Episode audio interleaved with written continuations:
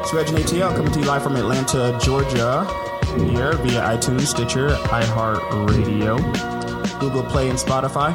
Today I have a very special guest with me today. It's Ryan Hunter-Reay. Ryan, how are you doing? I'm doing great. Thanks for having me on.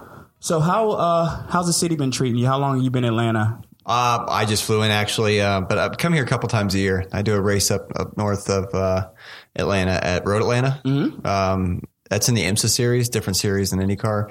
Uh, it's a ten hour race. Um, so ten do, hours, huh? Yeah, with, with, but you do it with other drivers. Nice. So I'm up here for that, and then every year we test here at Barber and um, and the race at Barber. So I always fly into Atlanta. I'm here a lot just based on the fact that I fly Delta all the time. But no, really? that's just in the airport. Yeah, just out of the Delta there, I guess. Yeah. So, um, how did you? How does one get into racing, Ryan? Being that I'm a kind of person who's even when I'm doing 80 miles per hour on the highway, causes right. me anxiety. Yeah. How did you get into it? The highway's pretty sketchy. I'll, I'll tell you that. But um, I just, you know, I started racing uh, go karts just as kind of a hobby. You know, something fun for my dad and I to do together. Um, we just kind of started locally. What age was that? Uh, 12, which is late. A lot of the guys start like around six. Really? Um, six yeah. racing cars? Racing uh, go karts. Really? Yeah. At six? Yep so started doing it locally kind of as a hobby and then it, it, grew into more and more bigger you know getting more sponsors in karting. And uh, we, we started doing it nationally. And then from there you move up to cars. I, I got sponsored by the skip barber racing school which is kind of like an entry level deal that mm-hmm. you can do but i got sponsored by them. And and that got me into cars. Um, started winning races and championships there. And then you know it's like a ladder system just like a baseball or anything would be. You go from you know little league to to whatever high school ball to um, um, you know, farm league to to the pros. Well, it's mm-hmm. the same way in IndyCar or in racing. You have to kind of move your way up through it, but it's uh, it's different because obviously, as opposed to stick and ball sports, um, there's a sponsorship side of it, uh, the financial exactly. side of it that that is a, a hindrance, and it, it's tough to kind of navigate that path mm-hmm. over over the course of a racing career. So did you? When did you start to see that you? Because you said you started around 12 mm-hmm. When did you think that you could have a career in this? What did it start like you were pretty good at it? I always wanted it to be a career, but I always was pretty realistic about it, thinking that hey, this might not happen. I, you know, the deal was always that I had to do good in school and um, get the grades, and I, I. It's very hard to make it in racing because even guys that have the talent sometimes don't make it because they don't have the sponsorship or right. the funding off the track to, to make it happen. Uh, so I didn't come from a racing family, um, and uh, you know I really had to to work hard at it to really be a businessman off the racetrack as well. You mm-hmm. know, to be a brand ambassador and to try and get as much support as I could. Um, so yeah, it, it, was like I said, it was a long, winding road to get to the top, but um, I made it. At one point, I had to get an investor in my career where uh, I had to pay him back, you know, a lot of money. And so, how did that go? Did you get to pitch him like yep. a traditional investor? Yeah, pitch, pitch, pitch, quite a few people on it because it was time to, hey, if I don't make this happen, then I'm going. Uh, you know, racing's done. Um, I got to that point. What where, was your fallback if you weren't going to be doing racing? I was going to school at University of Central Florida. Mm-hmm. Um, I was heading the direction of um, mechanical engineering, but that was kind of like I, I, was doing it because I had such a focus and a and an interest in racing. Mm-hmm. Uh, but then once I got my my big my first real big pro ride um, in what what's called Formula Atlantics. It's like Indy Lights, like Indy Junior almost. Um, then I I left uh, UCF and and haven't gone back since. So nice. I mean, that's um, not. A, it's not been full time. Thing. Yeah. So it was close though. Several times I got to within, um, you know, within probably a couple months of of calling it quits and having to focus on um, heading in another direction. How'd you keep your spirits high? I don't know. You just always keep digging. You know, you always keep pushing and.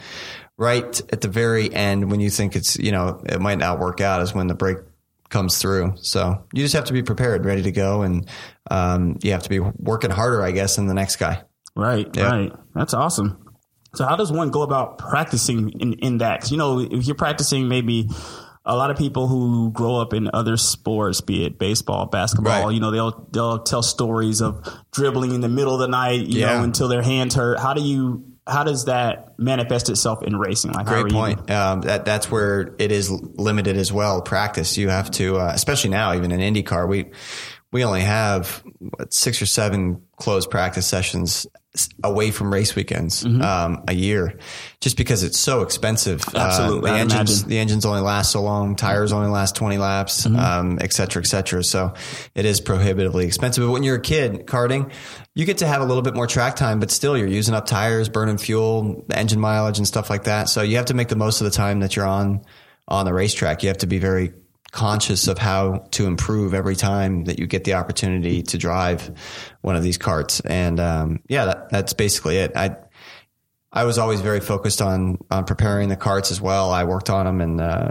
you know, it was all about it was all about racing. I mean, I missed I missed my graduation, I missed prom, I missed uh, homecoming, I missed, which sounds now in in you know retrospect sounds, eh, it's no big deal, but You're at right, the time, but major at the time. at the time, it felt like it was a big deal. It's like, man, what am I doing? Uh, but yeah, it, it's it's definitely. Um, I think I have the best job in the world. I'm very appreciative and very uh, very happy with the fact that I get to do what I love for a living. I think Absolutely. that's that's that's something that's that's very rare. So yeah, That should be everybody's ultimate goal. absolutely. So, how did your family feel about when you were getting into racing? I know the kind of the, the inherent um, dangers or cautions, I guess, say that Sure. come with that sport. What was what was that like? Well, my mom, uh, she was supportive, but she she could never watch. She was always really Nervous? nervous about I'd it. Yeah, imagine. it'd make her it'd make her sick to her stomach. Seriously, um, you know, and and my dad's always been very supportive, but you know, it yeah, it, they always said, you know, if I if I love it and I work at it and I put in the work um, to make it happen, then um, they would support me, obviously to a certain extent, um, and then external financial sources had to come into play. But yeah, that's that's definitely they've been very supportive and. Um, it's a unique sport, you know. Not every kid gets the opportunity to, to drive race carts, absolutely. you know, and and uh, definitely I, I feel very, um, like I said, very appreciative of that because man, it was a big, it was a huge. Um, he had to sacrifice a lot. My dad did, you know, to give up uh, a lot of his time to to be with his kid and driving a driving a truck with a with a trailer attached to it and a go kart inside. Sounds kind of funny, but yeah, it, it it made it in the end. That's awesome. So when you were left, when you left UCF and you kind of made that transition, did you sit down and have a conversation with them? Did you? Have was it a phone call? Like, hey, I'm gonna. This is the direction I'm going in. the team was based in California, and it, it the schedule and the level of competition that that was at the time, I, I couldn't be in in UCF uh, in Orlando going to school all the time. I'd miss way too much school, so. At the time, it was like, yeah, okay, well, let's just let's let's move down this direction. Let's give this a shot, and then I'll jump back over here if if you know if some time clears up. But um, it's been a full time racing career since, so it's it's been good. It's been a Yeah, good thing. absolutely. So, wait, um, being that you you are you have a full time professional racing career, how do you juggle your work life balance? This is something I ask everybody who has bus- whether it's a business owner or um, no matter what their field is. Right. What, how do you, how have you juggled work life balance, and is it different now than it was when you were first starting? Energy level that you have to put into it. Yeah, I think once you get used to it, um, you experience helps a lot. You know, you know, you you, you need to try and try and focus on the things that actually you can control, and uh, that's been the big thing for me. I mean, I have a like I said, I've got the world's best job. I think I I'm paid to drive race cars. I travel the world. It's not a bad living. Yeah, and and and I get time off. You know, I get I get Monday, Tuesday off, Wednesday off, which I you know spend.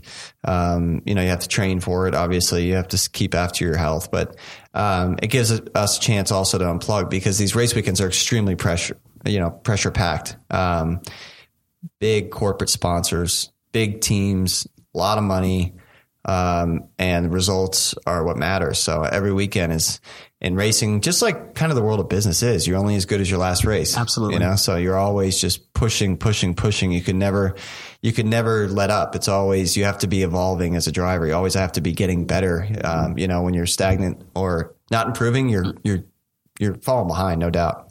So do you feel that pressure when you're taking a couple of days off? and start to itch at you a bit? Like I need to get back out there? Or yeah, you for just sure. detach? That's the hard part about it is you can only go so much, you know, because of the uh, even to just turn the engine on, there has to be a Honda engineer plugged into it.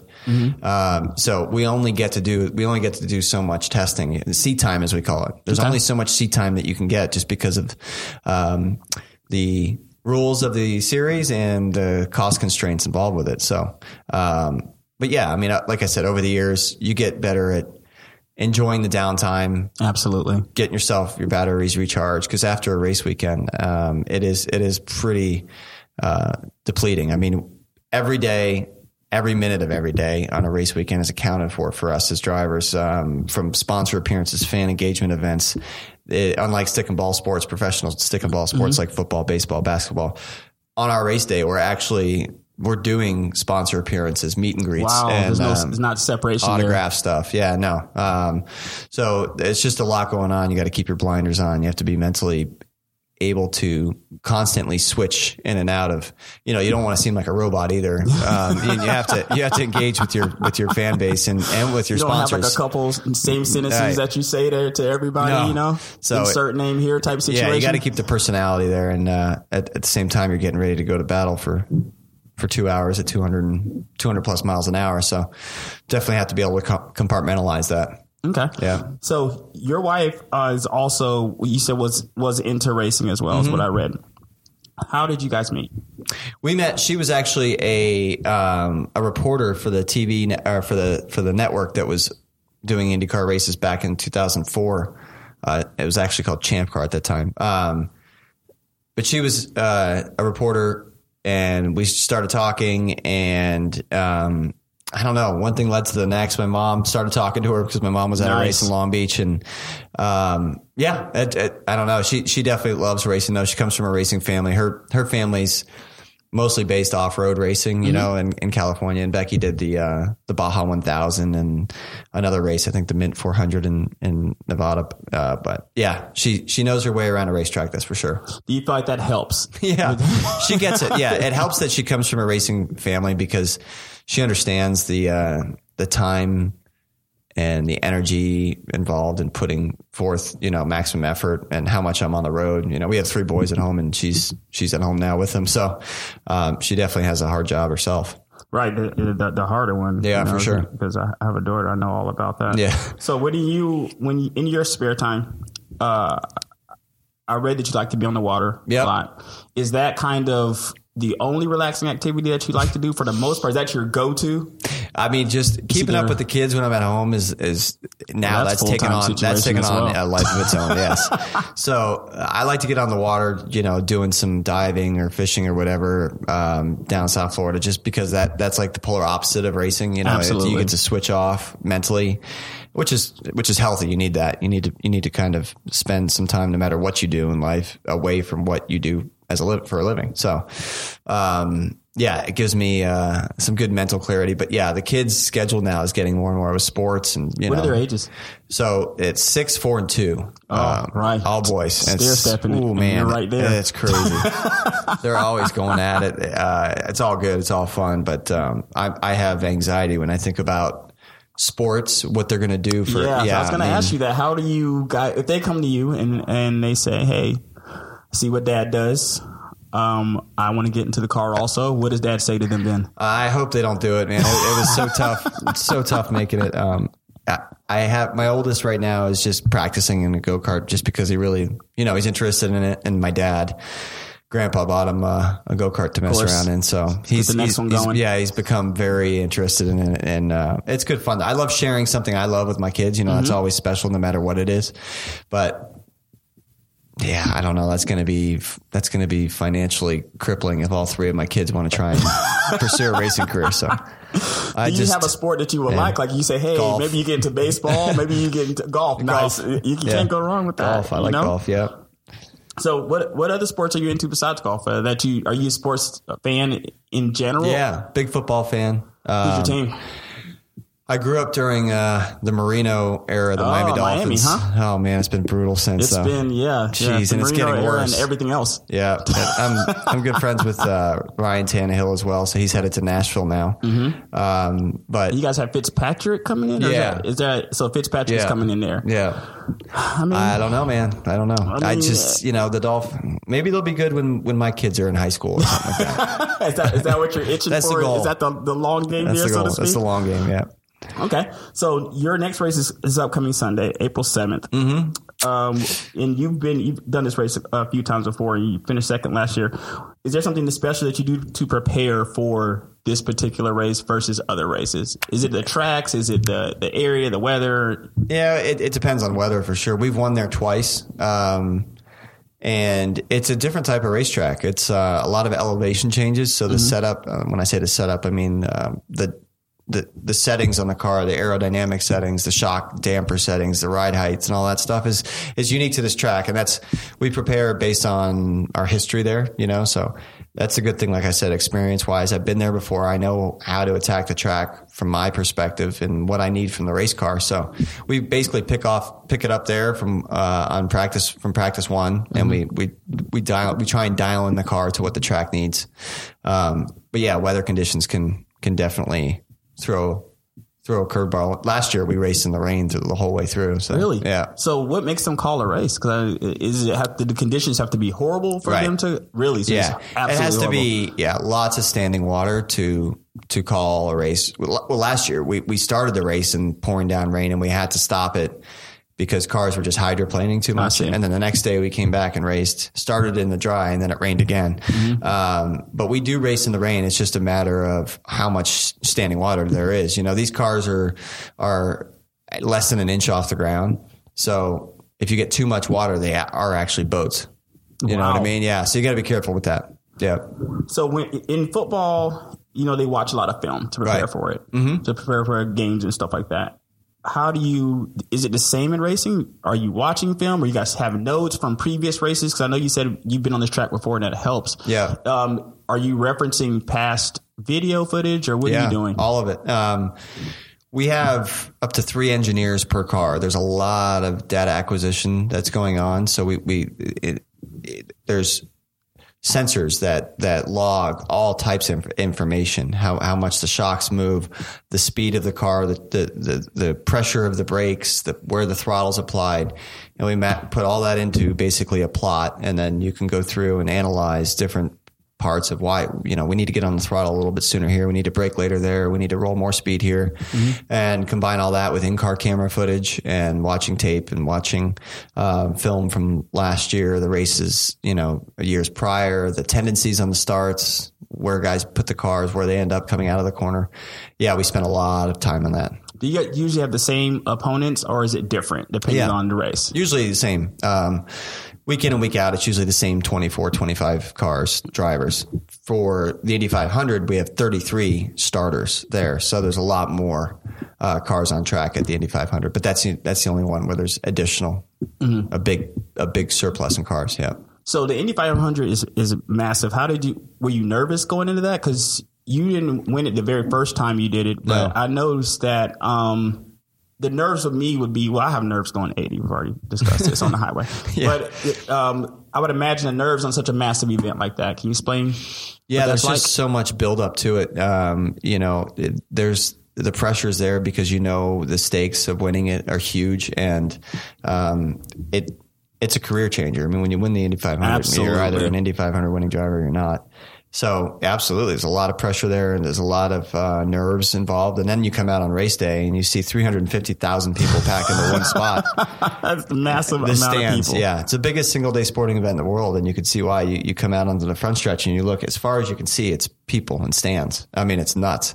Um, and you're going around on the formation laps, getting ready for the green flag, and you're looking around, and it's just it's walls of people on either side of the racetrack. It's it's a very cool feeling. It's um, something that uh, I feel very lucky to be a part of. Just the fact that I've been able to race the Indy 500, let alone win it. Mm-hmm. Yeah.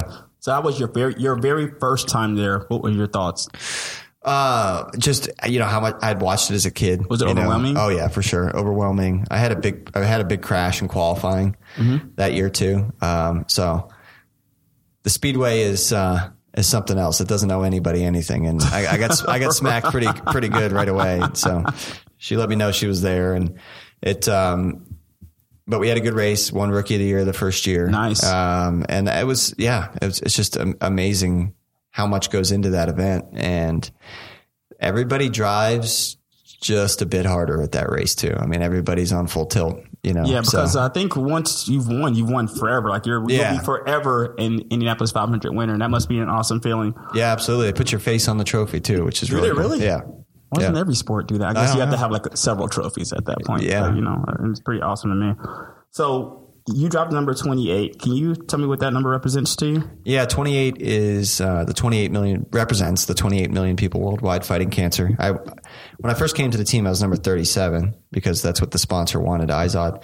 Um, when I switched to DHL sponsorship, we had the opportunity to change the number, and we thought that was a good fit. Um, because the year prior I had just started racing for cancer in my charity, so it all tied in together, and it's been a great run. We've we've you know used motorsports IndyCar racing as our platform um, to raise to raise funds, and um, So what year was it that you started racing for cancer? sorry? What year, what year was that? yeah, 2010. My mom, I lost my mom to cancer in, in 2009. Mm-hmm. Kind of came out of nowhere, you know, colon cancer. That's why you got to get screened. Got to get screened early because if you catch it early, it's it's one of those uh, forms of cancer that, that you could beat. Um, but she caught it too late, stage four. So I really wanted to do something about it. And just you know, raise money, but raise awareness as well. And um, to date, I think we've raised close to seven million. Oh, that's impressive. That's and- awesome. and yeah, so we've we've done a lot, and um, hopefully we won't have to do this anymore in the future. That'd be great if, Right. if there's if there's a cure for cancer. Uh, but the, I think that right now the closest thing to a cure is is prevention. You know, getting screened early and and being proactive.